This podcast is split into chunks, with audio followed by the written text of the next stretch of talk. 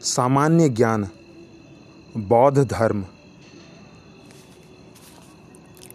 पहला, सांची बौद्ध कला और वास्तुकला के उत्कृष्ट नमूनों के लिए प्रसिद्ध है, जो तीसरी शताब्दी ईसा पूर्व के बीच की अवधि से संबंधित है और बारहवीं शताब्दी ईसा पूर्व। सांची के प्रमुख आकर्षणों में कई बौद्ध स्तूप, मठ, मंदिर और स्तंभ शामिल हैं।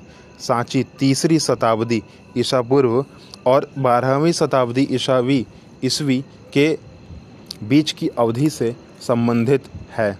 बौद्ध कला और वास्तुकला के उत्कृष्ट नमूनों के लिए प्रसिद्ध है। दूसरा, भारत में प्रमुख बौद्ध संरचनाओं में से एक सारनाथ में दमेख स्तूप का निर्माण महान मौर्य राजा अशोक द्वारा किया गया था। धमेक स्तूप धर्मराजिका स्तूप का संस्कृत संस्करण है। बौद्ध साहित्य के अनुसार यह स्तूप उन स्थानों पर बनाया गया है, जहाँ बुद्ध ने ज्ञान प्राप्त करके के बाद अपने पहले पाँच ब्राह्मण शिष्यों को पहला उपदेश दिया था। निर्वाण के लिए अपने आठ गुणों पथ को प्रकट करना। तीसरा, चार आर्य, सत्य, पाली, छत्री, अरिया सक्कानी संस्कृत छठवारी आर्य सत्यानी, बौद्ध धर्म के मूलभूत सिद्धांतों में से एक है। बुद्ध ने अपने पहले उपदेश में धर्म के संस्थापक बुद्ध द्वारा निर्धारित किया गया था, जो उन्होंने दिया था। चौथा, लुम्बिनी, भगवान बुद्ध का जन्म स्थान है। भगवान बुद्ध सिद्धार्थ गौतम का नाम 623 ईसा पूर्व में हुआ था। लुम्बिनी ने प्रसिद्ध उद्यानों में जो शीघ्र ही तीर्थ स्थान बन गया। तीर्थयात्रियों में भारतीय सम्राट अशोक थे, जिन्होंने वहाँ अपना एक स्मारक स्तंभ खड़ा किया। पांचवा, बौद्ध धर्म, चैत्य बौद्ध धर्म में पूजा के स्थान थे, जबकि बिहार भिक्षुकों के निवास स्थान थे।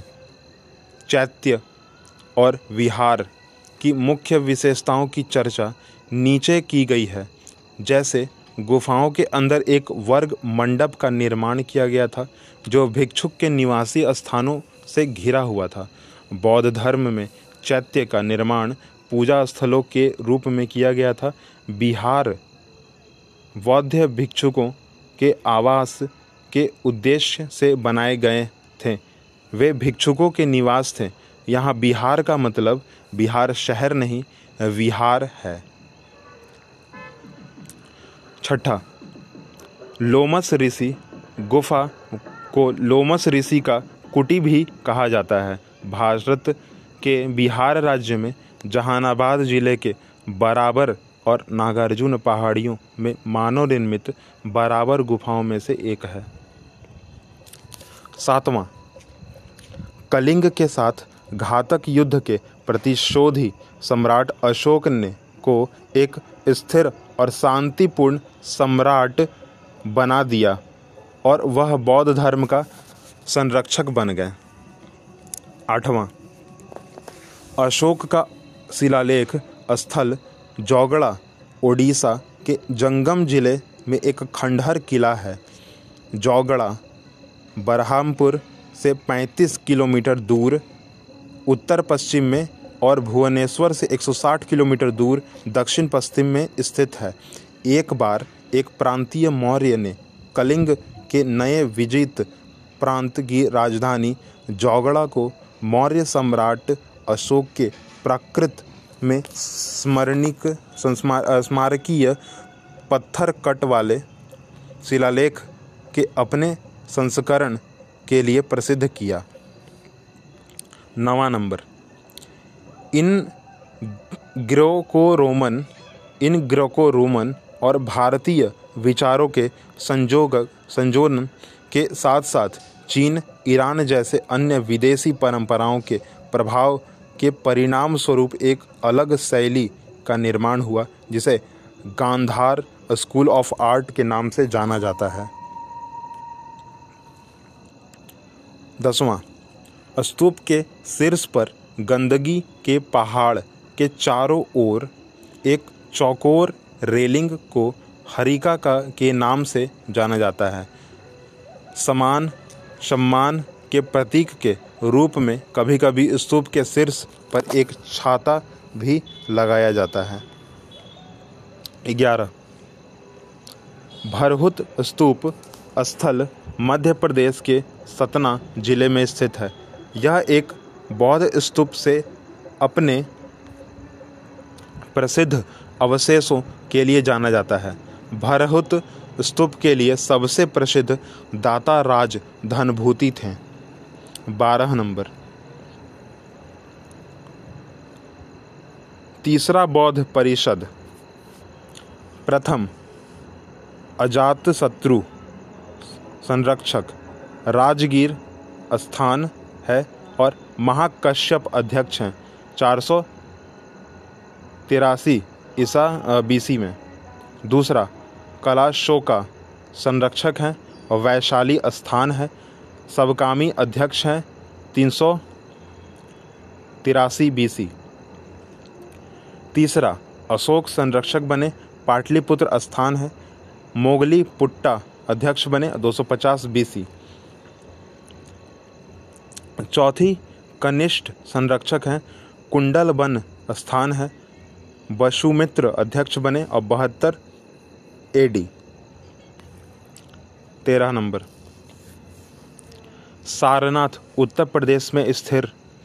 प्रसिद्ध बौद्ध स्थलों में से एक है। सारनाथ गंगा और वरुणा नदी के संगमों के पास स्थित है। यहीं पर बुद्ध ने ज्ञानोदय के बाद धर्म सत्य के चक्र को गति में स्थापित करते हुए अपना पहला उपदेश दिया था। चौदह नंबर। गौतम बुद्ध के जन्म का स्थान दक्षिणी नेपाल के तराई मैदान में स्थित लुम्बिनी के नाम से जाना जाता है।